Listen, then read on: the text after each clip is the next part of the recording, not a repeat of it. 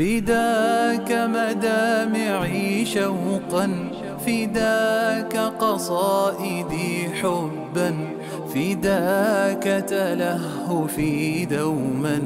لوجهك يا رسول الله أفكر منذ مبعثك فقد أحببت أمتك وقد أديت واجبك. بصدق يا رسول الله. فداك مدامعي شوقا فداك قصائدي حبا فداك تلهفي دوما. لوجهك يا رسول الله. أهلا وسهلا بكم. علمتم أن عثمان غادر إلى مكة. وبعثه رسول الله صلى الله عليه وسلم إلى قريش يخبرهم أنه لم يأتي لحرب وأنه جاء زائرا لهذا البيت معظما لحرمته. فخرج عثمان بن عفان حتى أتى مكة لقيه أبان ابن سعيد بن العاص فنزل عن دابته وحمله بين يديه وردف خلفه وأجاره حتى بلغ رسالة رسول الله صلى الله عليه وسلم. فانطلق عثمان حتى أتى أبا سفيان وعظماء قريش فبلغهم عن رسول الله صلى الله عليه وسلم ما أرسله به. فقالوا لعثمان إن شئت أن تطوف بالبيت فطف به. فقال ما كنت لأفعل حتى يطوف به رسول الله صلى الله عليه وسلم. فبلغ رسول الله صلى الله عليه وسلم أن عثمان قد قتل. إشاعة حولت الحديبية إلى ساحة للموت والفداء. فكان عمر بن الخطاب أول الناس استعدادا للموت. بعد سماع أن عثمان قد قتل. ها هو يلبس لباس الحرب ويستدعي ابنه عبد الله ليأمره بإحضار فرس له عند أحد الأنصار ويسأل عن سبب ذلك الزحام. فاستجاب الفتى البار لأبيه وتوجه نحو ذلك الأنصاري لأخذ فرس أبيه التي يريد القتال عليها. لكن ذلك الشاب الصغير أخذ بمشهد الزحام الذي كان في طريقه. كان هناك شجرة تحت ظلالها كان الزحام وتحت ظلالها كان النبي صلى الله عليه وسلم. أما سبب الزحام فهو دعوة النبي صلى الله عليه وسلم إلى البيعة. متى كانت البيعة تحت الشجرة؟ يقول شاب حضر تلك البيعة. كانت بيعة الرضوان بعدما ذهب عثمان إلى مكة فجمعهم صلى الله عليه وسلم تحت الشجرة حيث النبوة والرحمة والأرواح هدايا. اقترب عبد الله بن عمر فتى مأخوذا بمشهد الفداء فوجد الصحابة رضوان الله عنهم أجمعين يهدون أرواحهم فيهديهم الله رضاه إلى يوم القيامة.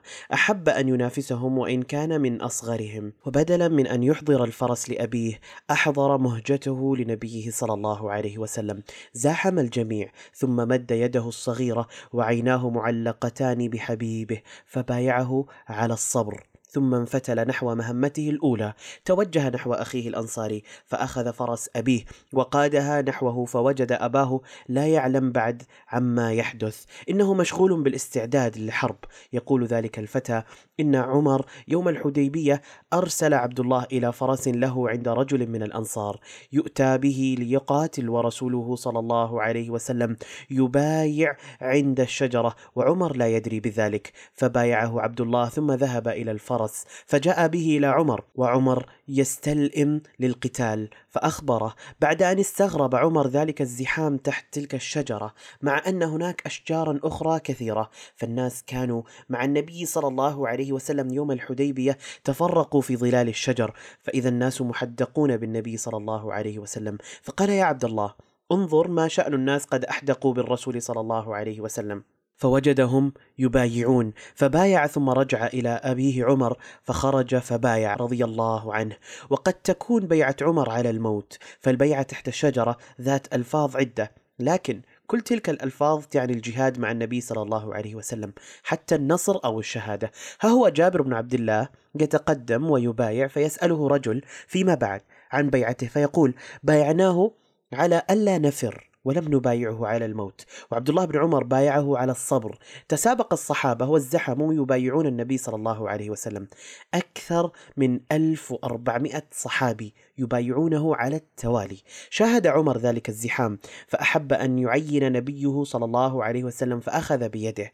يقول جابر رضي الله عنه كنا أربع عشر مئة فبايعناه وعمر آخذ بيده تحت الشجرة وهي سمرة فإذا كان عمر قد أشفق على نبيه من الوقوف والتعب فإن صحابيا آخر اسمه معقل بن يسار أشفق عليه من أغصان الشجرة لا تؤذيه فقام برفعها عن رأسه. يقول رضي الله عنه لقد رأيتني يوم الشجرة والنبي صلى الله عليه وسلم يبايع الناس وأنا أرفع غصنا من أغصانها عن رأسه ونحن أربع عشر مئة ولم نبايع على الموت ولكن بايعناه على ألا نفر. لكن بعض الصحابة بايعوا حتى على الموت. ها هو أحدهم.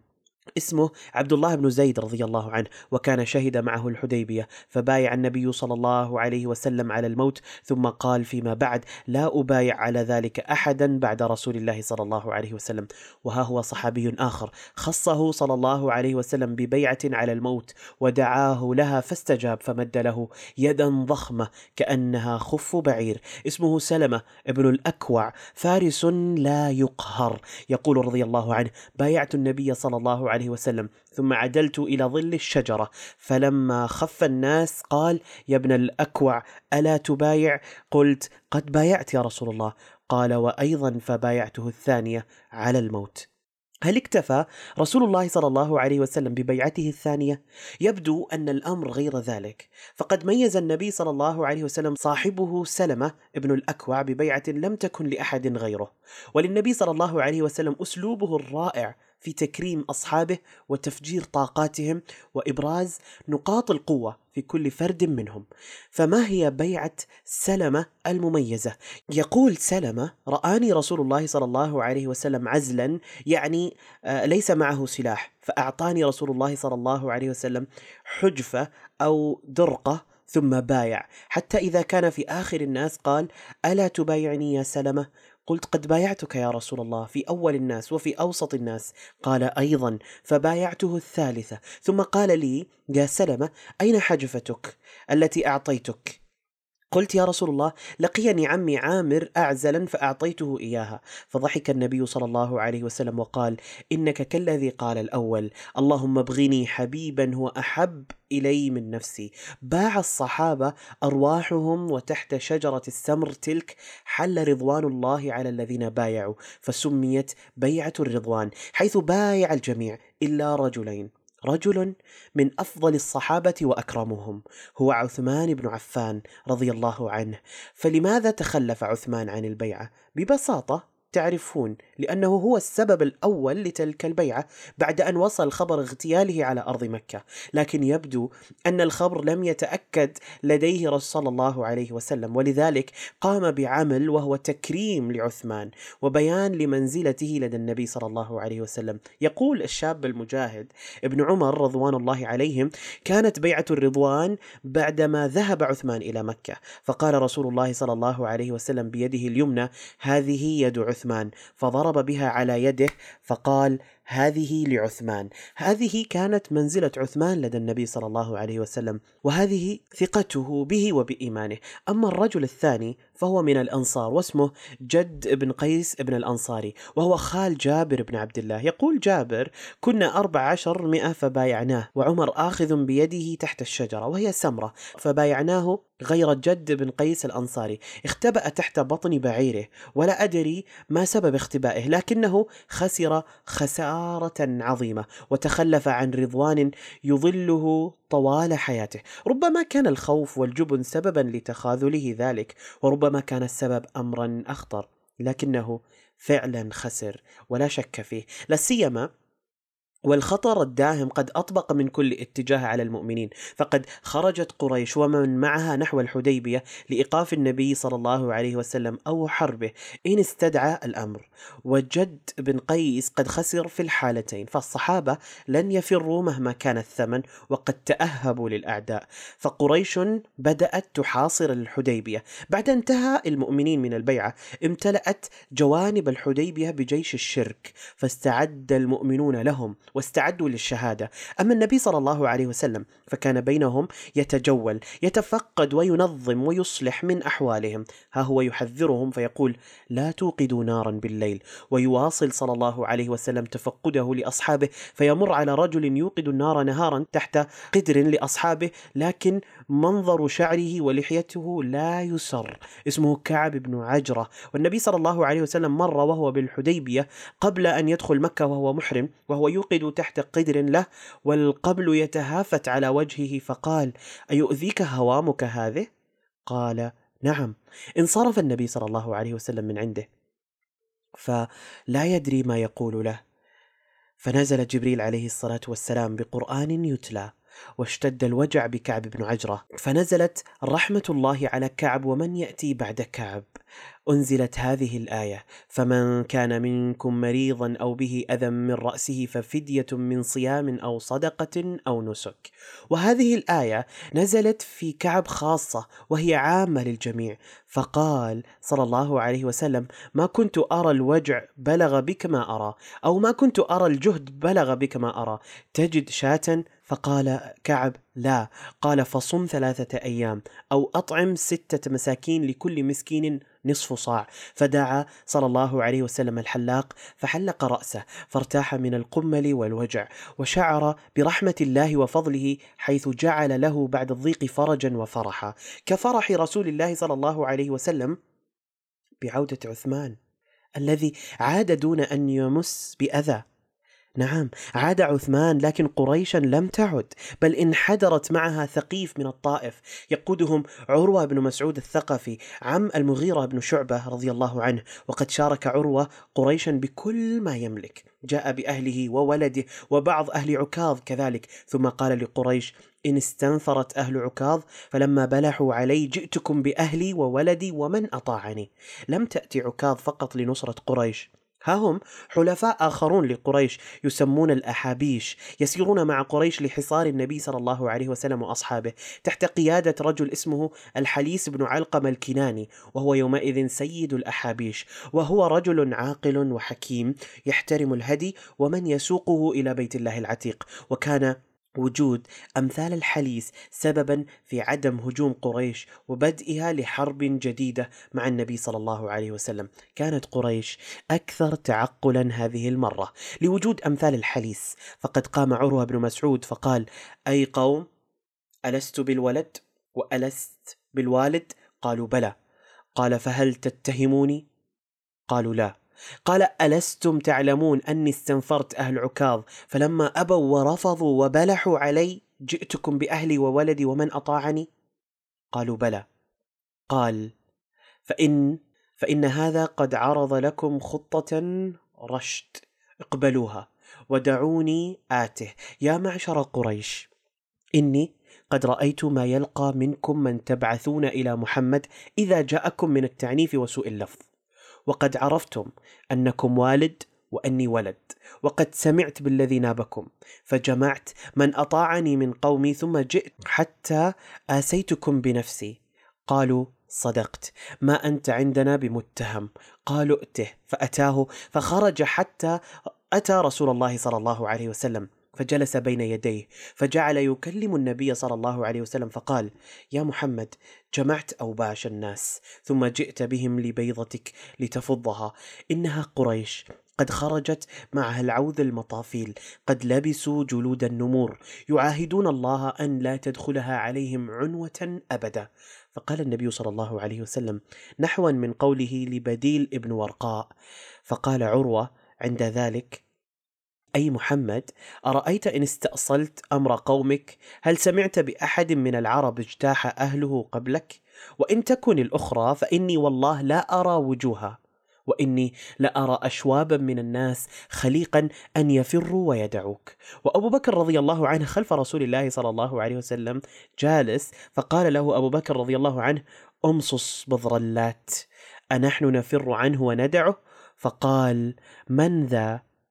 قالوا أبو بكر قال أما والذي نفسي بيده لولا يد كانت لك عندي لم أجزك بها لأجبتك أي لكافأتك بها ولكن هذه بها. ثم تناول لحية رسول الله صلى الله عليه وسلم والمغيرة بن شعبة واقف على رأس رسول الله صلى الله عليه وسلم من الحديد وجعل يكلم النبي صلى الله عليه وسلم فكلما تكلم كلمة أخذ بلحيته والمغيرة واقف على رأس النبي صلى الله عليه وسلم ومعه السيف وعليه المغفر. فكلما أهوى عروة بيده إلى لحية النبي صلى الله عليه وسلم ضرب يده بنعل السيف وقال له آخر يدك عن لحية نبينا صلى الله عليه وسلم.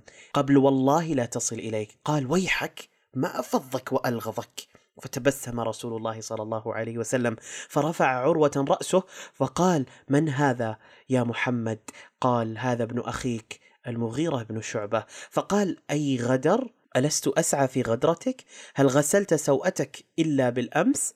وكان المغيرة صحب قوما في الجاهلية فقتلهم وأخذ أموالهم ثم جاء فأسلم فقال النبي صلى الله عليه وسلم أما الإسلام فأقبل وأما المال فلست منه في شيء ثم إن عروة جعل يرمق أصحاب النبي صلى الله عليه وسلم بعينيه فكلمه رسول الله صلى الله عليه وسلم بمثل ما كلم به أصحابه فأخبره أنه لم ياتي يريد حربا فقام من عند رسول الله صلى الله عليه وسلم وقد رأى ما يصنع به أصحابه.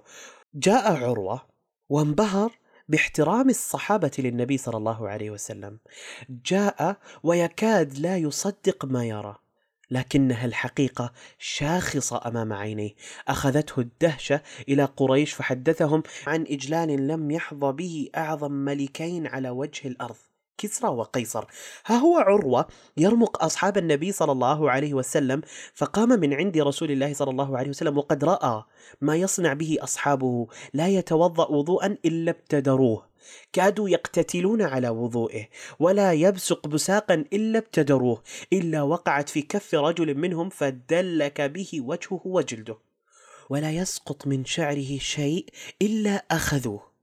وإذا أمرهم ابتدروا أمره وإذا تكلموا خفضوا أصواتهم عنده وما يحدون إليه النظر تعظيما له. فرجع عروة إلى قريش فقال يا معشر قريش إني جئت كسرى في ملكه وجئت قيصر والنجاشي في ملكهما والله ما رأيت ملكا قط مثل محمد في أصحابه.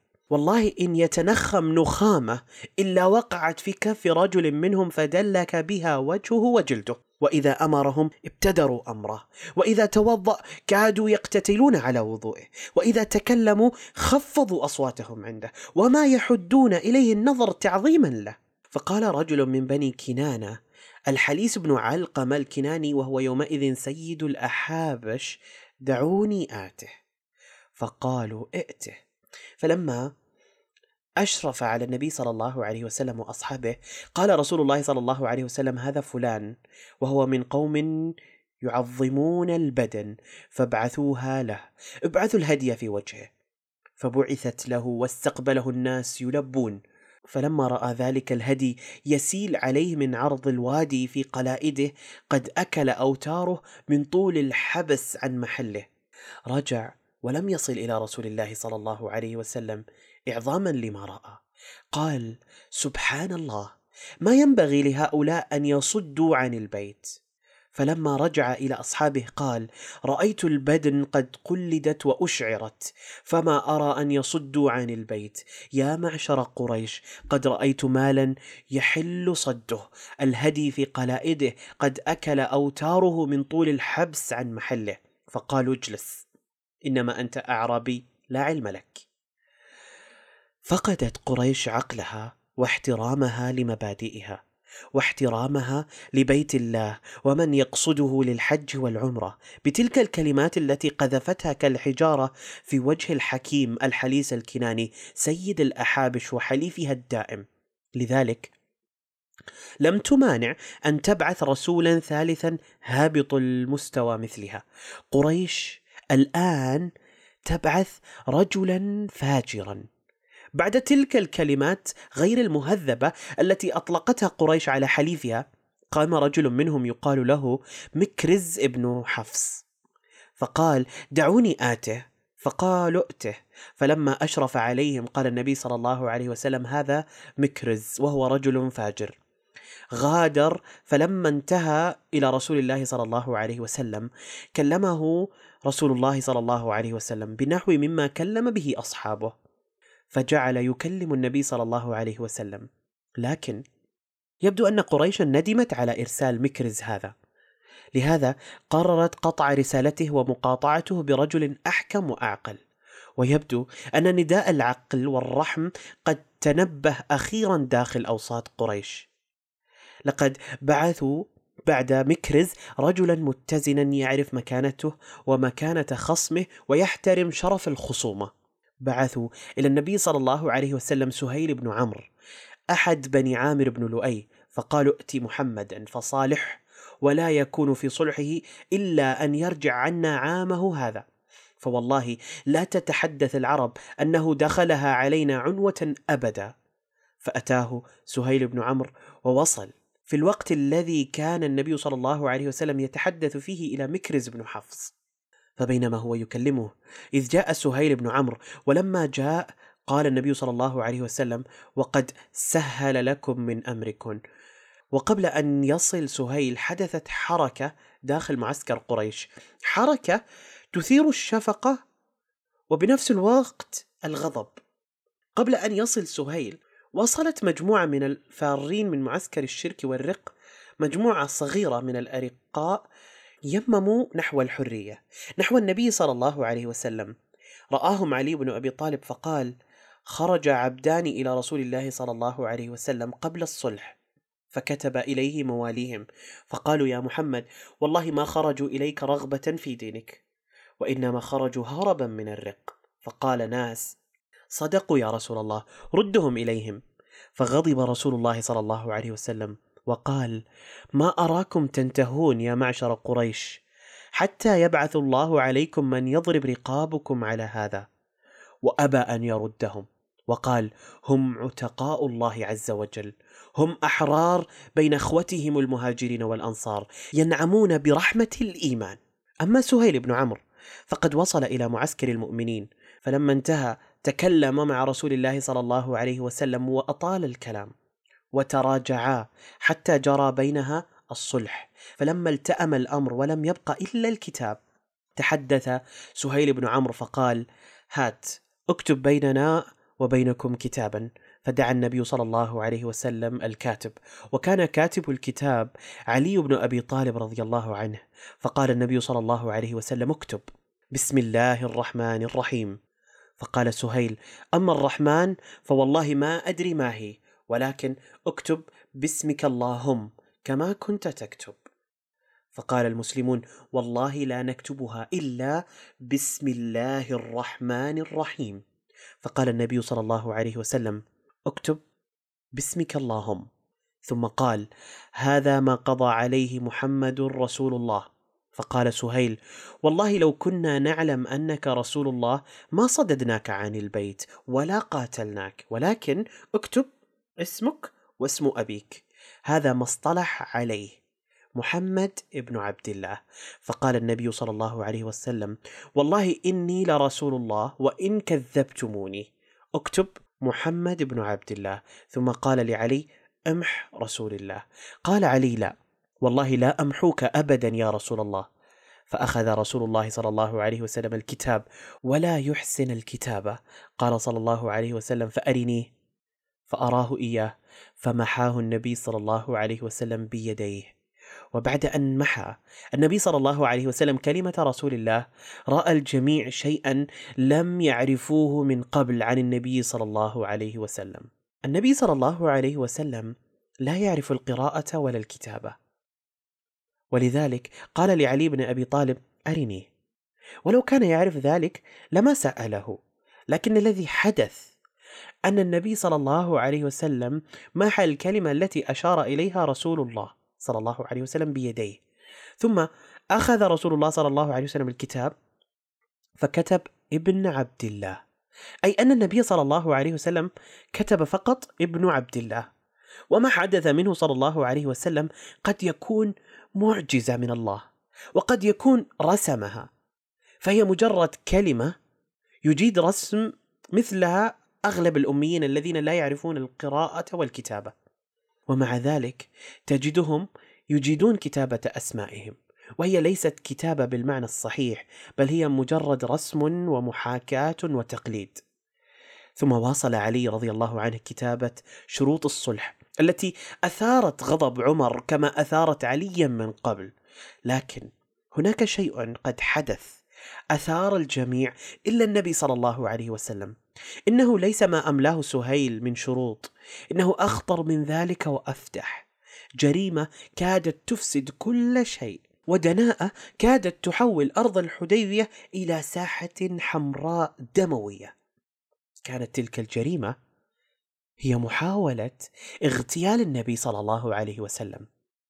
يقول عبد الله بن مغفل رضي الله عنه كنا مع رسول الله صلى الله عليه وسلم بالحديبية في أصل الشجرة التي قال الله تعالى في القرآن وكان يقع من أغصان تلك الشجرة على ظهر رسول الله صلى الله عليه وسلم وعلي بن أبي طالب وسهيل بن عمرو بين يديه فبينا نحن كذلك إذ خرج علينا ثلاثون شابا عليهم السلاح فثاروا في وجوهنا فدعا عليهم رسول الله صلى الله عليه وسلم فأخذ الله عز وجل بأبصارهم فقدمنا إليهم فأخذناهم. فقال رسول الله صلى الله عليه وسلم هل جئتم في عهد أحد؟ أو هل جعل لكم أحد امانا؟ فقالوا لا. فخلى سبيلهم وعفى عنهم وتركهم لضمائرهم علها تستيقظ. ثم انصرف لإكمال ما بدأه من اتفاق وكتابة. قال سهيل بن عمرو اكتب هذا ما اصطلح عليه محمد بن عبد الله وسهيل بن عمرو وعلي. وضع الحرب عشر سنين. بدأوا بكتابة الشروط. وأول شرط كان وضع الحرب عشر سنين. الشرط الثاني يأمن فيها الناس ويكف بعضهم عن بعض.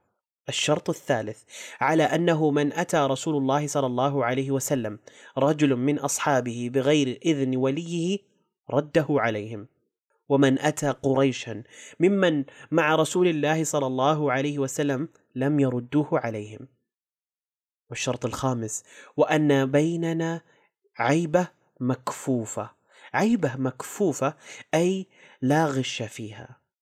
وأنه لا إسلال أي لا سرقة. وأنه لا إغلال أي ولا خيانة. وكان في شرطهم حين كتبوا الكتاب أنه من أحب أن يدخل في عقد محمد وعهده دخل فيه ومن أحب أن يدخل في عقد قريش وعهدهم دخل فيه. فتواثبت خزاعة فقالوا نحن مع عقد رسول الله صلى الله عليه وسلم وعهده. وتواثبت بنو بكر فقالوا نحن في عقد قريش وعهدهم. وإنك ترجع عنا عامنا هذا فلا تدخل علينا مكة. وأنه إذا كان عام قابل خرجنا عنك فتدخلها بأصحابك وأقمت فيهم ثلاثا معك السلاح الراكب ولا تدخلها بغير السيوف في القرب. والشرط الذي يليه وأن لا يخرج من أهلها بأحد إن أراد أن يتبعه وأن لا يمنع من أصحابه احدا إن أراد أن يقيم بها. علي بن أبي طالب يكتب ورسول الله صلى الله عليه وسلم يوافق. وسهيل يملي والصحابة تتعجب. تعجب كثير من الصحابة من تلك الشروط الجائرة فقالوا يا رسول الله انكتب هذا؟ اقر وقال نعم إنه من ذهب منا إليهم فأبعده الله ومن جاءنا منهم سيجعل الله له فرجا ومخرجا. لم تنتهي المعاهدة حتى الآن. وعلي رضي الله عنه يواصل كتابة الشروط والغضب يتطاير من عيني عمر بن الخطاب. والصحابة رضوان الله عليهم أجمعين الذين للتو بايعوه في حالة ذهول. وفي تلك الأثناء حدثت حركة أججت لهيب الغضب في معسكر المسلمين. مشهد مفجع وظلم لا طاقة للرجال به. لقد وصل الآن إلى مكان المباحثات. رجل يرسف في قيوده يزحف ويمشي ويسقط ويجأر باحثا عن ملجأ ومفر له مما هو به. إنه ابن ذلك الرجل الذي يفاوض النبي صلى الله عليه وسلم. سهيل بن عمرو وابنه ذلك اسمه أبو جندل. قيده سهيل بن عمرو أبوه عندما علم عن إسلام ابنه وغل يديه وقدميه ومنعه من مغادرة مكة لكنه لم يستطع منعه من مغادرة الشرك. ولما خرجت قريش لصد النبي صلى الله عليه وسلم عن دخول مكة وجد فرصة فهرب. وهو الآن بين يدي رسول الله صلى الله عليه وسلم ووالده سهيل يشاهده والمعاهدة لم تجف بعد والشروط لم تنتهي حتى الآن. لكن النبي صلى الله عليه وسلم قد وافق على ما مضى. وصل أبو جندل بعد أن قال والده سهيل لرسول الله صلى الله عليه وسلم وعلى أن لا يأتيك منا رجل وإن كان على دينك إلا رددته إلينا. قال المسلمون سبحان الله كيف يرد إلى المشركين وقد جاء مسلما فبينما هم كذلك. إذ دخل أبو جندل بن سهيل بن عمرو يرسف في قيوده وقد خرج من أسفل مكة حتى رمى نفسه بين أظهر المسلمين. فقال سهيل هذا يا محمد أول من أقاضيك عليه أن ترده إلي. فقال النبي صلى الله عليه وسلم إن لم نقضي الكتاب بعد. قال فوالله إذا لن أصالحك على شيء أبدا. فلما رأى سهيل أبا جندل قام إليه فضرب وجهه ثم قال يا محمد قد لجت القضية بيني وبينك قبل أن يأتيك هذا. قال صدقت. فقام إليه فأخذ بتلبيبه وصرخ أبو جندل بأعلى صوته يا معاشر المسلمين أتردونني إلى أهل الشرك فيفتنونني في ديني؟ فزاد الناس شرا إلى ما بهم. فقال رسول الله صلى الله عليه وسلم يا أبا جندل اصبر واحتسب فإن الله جاعل لك ولمن معك من المستضعفين فرجا ومخرجا.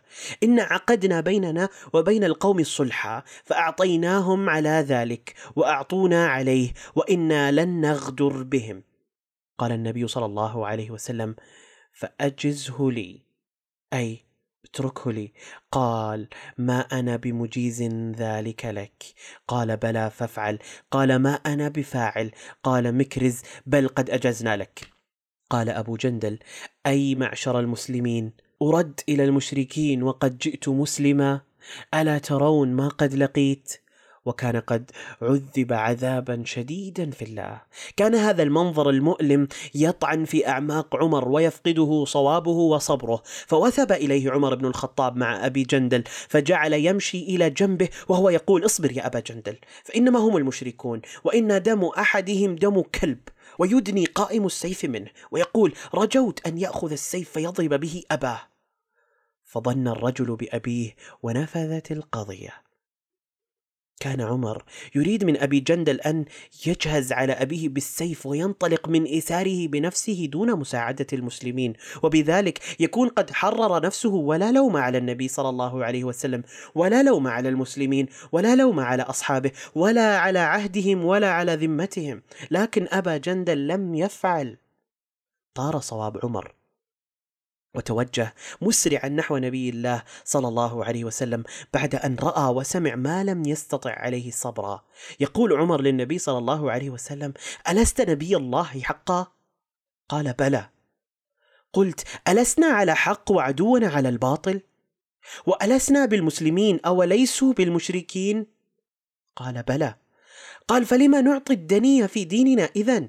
فعلى ما نعطي الذلة في ديننا؟ قال صلى الله عليه وسلم إني رسول الله ولست أعصيه وهو ناصري. أنا عبد الله ورسوله ولن أخالف أمره ولن يضيعني. قلت أوليس كنت تحدثنا أنا سنأتي البيت فنطوف به؟ قال بلى. فأخبرتك أنا نأتيه العام. قلت لا. قال فإنك آتيه ومطوف به. فأتيت أبا بكر فقلت يا أبا بكر أليس هذا نبي الله حقا؟ قال بلى. قلت ألسنا على الحق وعدونا على الباطل؟ أولسنا بالمسلمين؟ أوليسوا هم بالمشركين؟ قال بلى. قلت فلما نعطي الدنية في ديننا؟ إذن فعلى ما نعطي الذلة في ديننا؟ قال أيها الرجل إنه لرسول الله وليس يعصي ربه وهو ناصره فاستمسك فوالله إنه على حق. قلت أليس كان يحدثنا أن سنأتي البيت فنطوف به؟ قال بلى.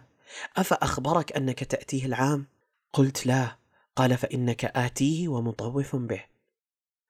ندم عمر على ما كان منه من احتجاج على ذلك الظلم الوثني. ندم عمر وتوجه بالتوبة إلى الله وحاول تكفير ما كان منه بأعمال كثيرة. يقول عنها ما زلت أصوم وأتصدق وأصلي وأعتق من الذي صنعت يوم الحديبية مخافة كلام الذي تكلمت به يوم الحديبية حتى رجوت أن يكون خيرا.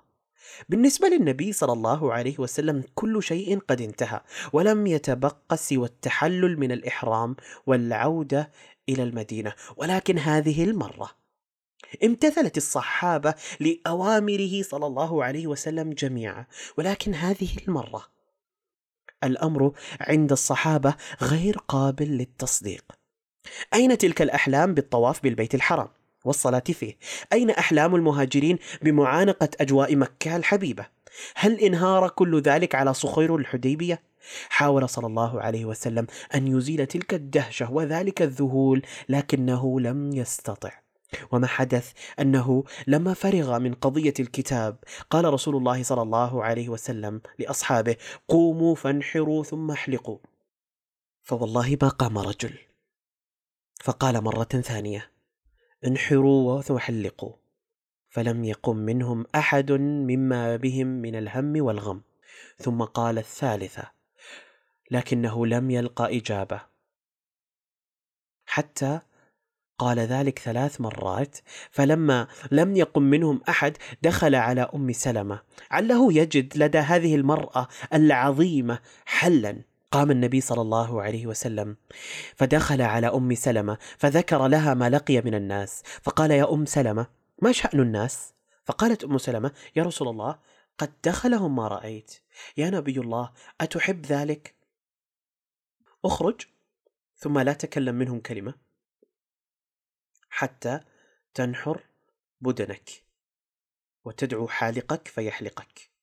فلو قد فعلت ذلك فعل الناس جميعا. فخرج فلم يكلم أحدا منهم حتى فعل ذلك. نحر بدنه ودعا حالقه فحلقه. فلما رأوا الصحابة ذلك قاموا فنحروا. فجعل بعضهم يحلق بعضا حتى كاد بعضهم يقتل بعضا غما. مما رأوه من ظلم وغبن من المشركين. وكان النبي صلى الله عليه وسلم قد بدأ بالنحر قبل الحلق حيث حلق بالحديبية في عمرته وأمر أصحابه بذلك ونحر بالحديبية قبل أن يحلق وأمر أصحابه بذلك. وحتى يغيظ أولئك المشركين المتغطرسين. ساق النبي صلى الله عليه وسلم معه جملا كان لأبي جهل في غزوة بدر غنمه المسلمون ثم نحره أمام أعين المشركين.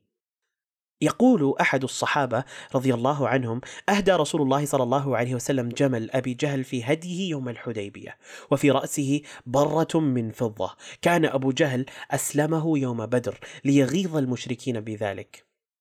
وإذا كان هذا الأمر قد أفزع المشركين فإنه أيقظ المؤمنين من همومهم فنهضوا لينحروا هديهم ويحلقوا رؤوسهم. وقد اشترك الصحابة بالهدي فالسبعة منهم يشتركون في الجمل أو البقرة. أما الشاه فلا تكفي إلا عن واحد. يقول جابر رضي الله عنه نحرنا مع رسول الله صلى الله عليه وسلم عام الحديبية البدنة عن سبعة والبقرة عن سبعة. نحرنا يومئذ سبعين بدنة. اشتركنا كل سبعة في بدنة. نحر الصحابة سبعين بدنة. ولا أدري هل نحروا من الغنم شيئا. ثم قاموا فجعل بعضهم يحلق بعضا حتى كاد يقتل بعضهم بعضا غما. لكن بعض الصحابة وهم قلة لم يحلقوا. بل اكتفوا بتقصير شعورهم.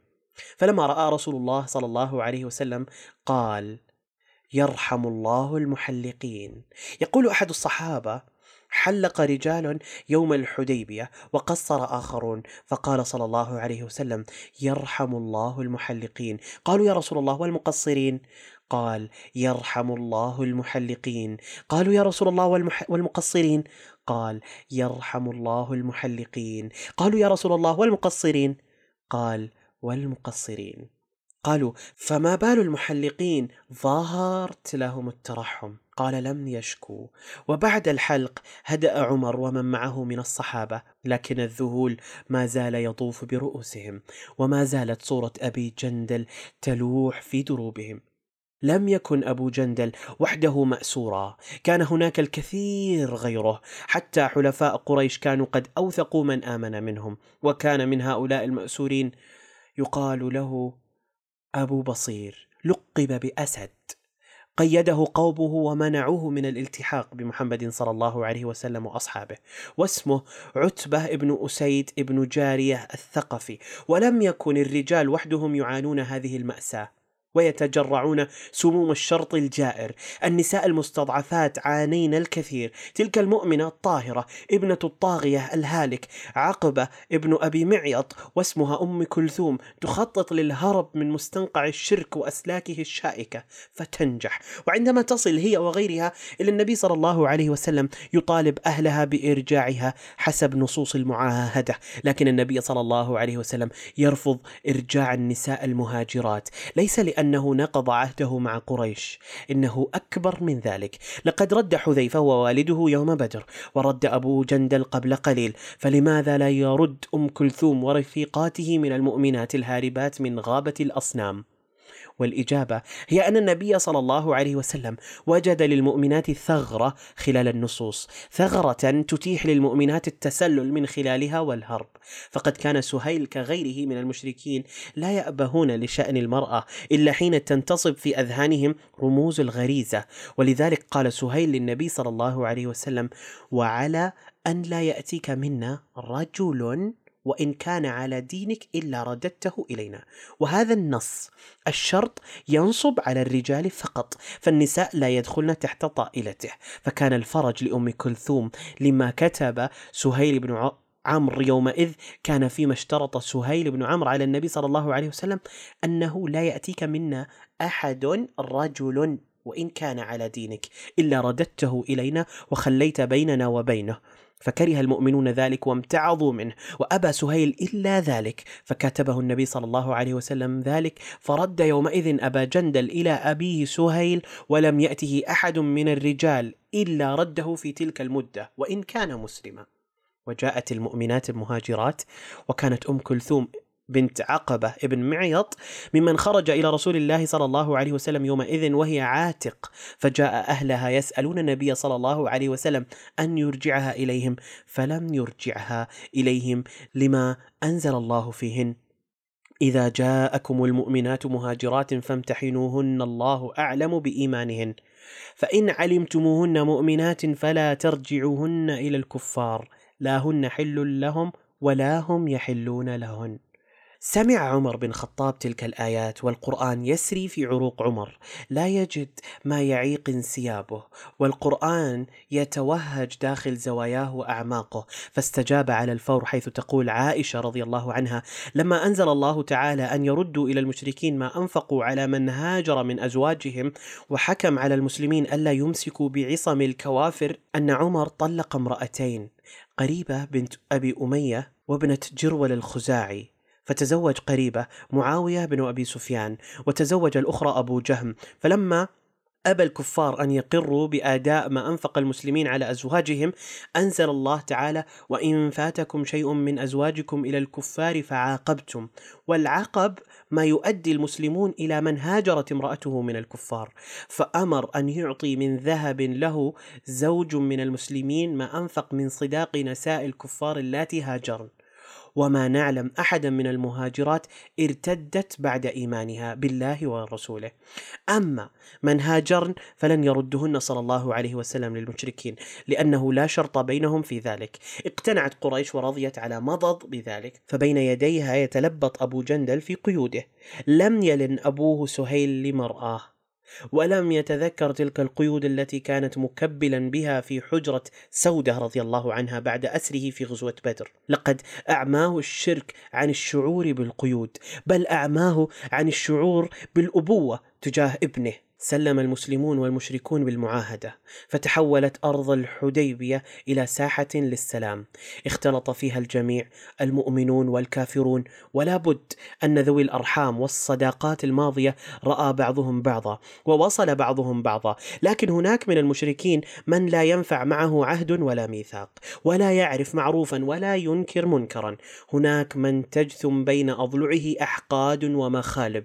فحاول إفساد كل شيء. يقول سلمة ابن الأكوع رضي الله عنه ثم إن المشركين راسلون الصلح حتى مشى بعضنا في بعض وأصطلحنا وكنت وكنت تبيعا لطلحة ابن عبيد الله. أسقي فرسه وأحسه وأخدمه وآكل من طعامه وتركت أهلي ومالي مهاجرا إلى رسول الله صلى الله عليه وسلم وإلى الله.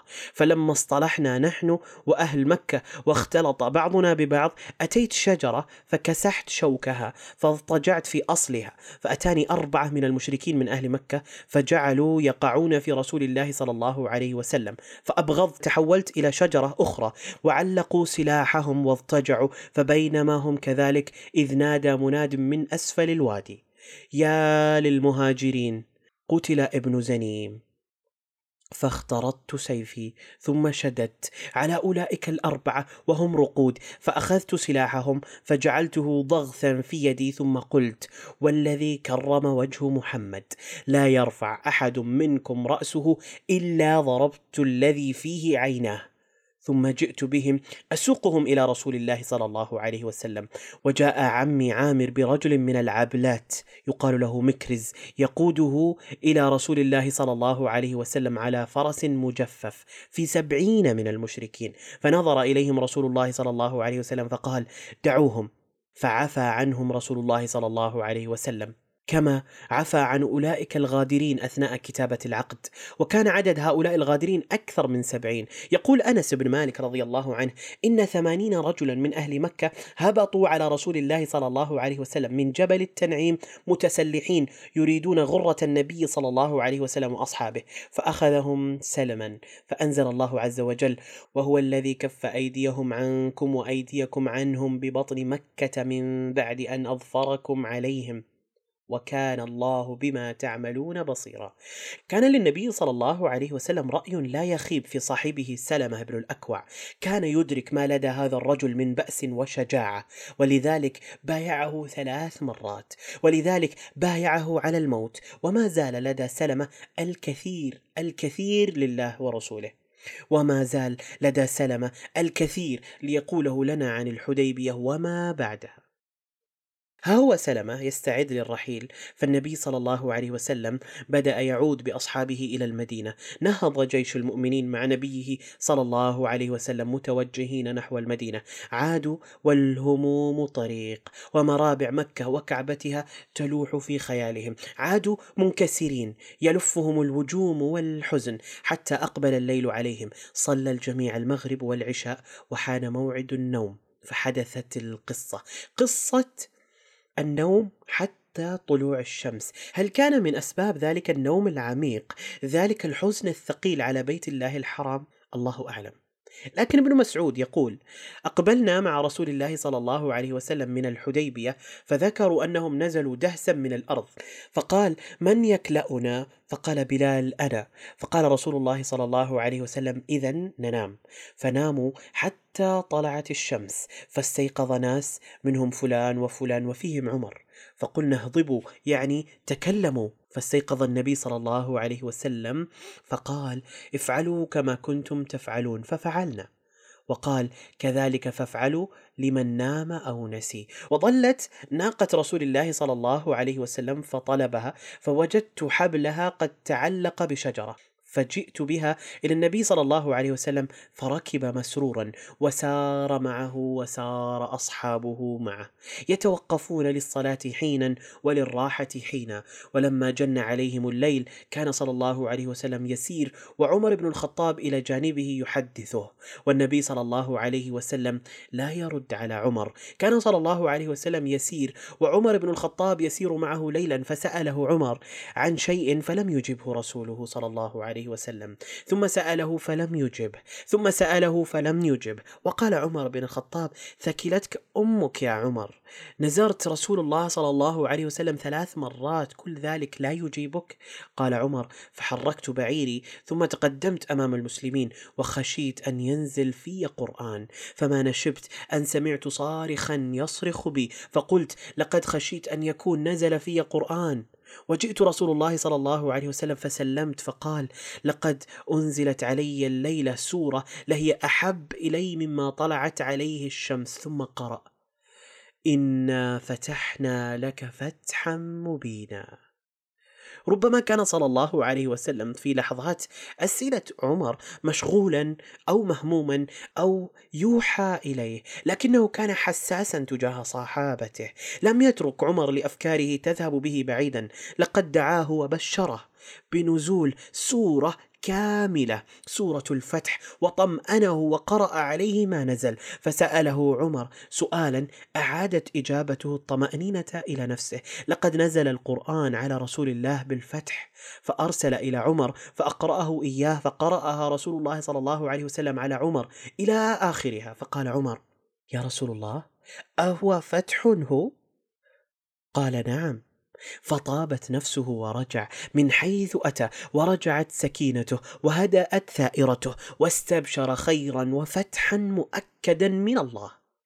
هنا ارتفعت المعنويات ونشط الجميع فالنصر في الطريق وليس النصر وحده في الطريق. هناك أشياء كثيرة ومتعددة هناك الهبات وهناك المعجزات والدهشة التي لا تنقضي. سار الجميع نحو المدينة الحبيبة وكلهم شوق وعطش وفي الطريق نفد الماء ولم يبقى أحد معه ماء سوى النبي صلى الله عليه وسلم الذي احتفظ به بإناء جلدي صغير يسمونه الركوة. حمل الصحابة عطشهم وشكواهم إلى الله ثم رسوله. ولكن رسول الله صلى الله عليه وسلم يحمل معه ركوة صغيرة. قد لا تكفي لآلاف من الصحابة. لنكمل معا مع زميلي جاسر في الحلقة القادمة. هل هذه الركوة الصغيرة اكتفت للجميع؟ إلى اللقاء.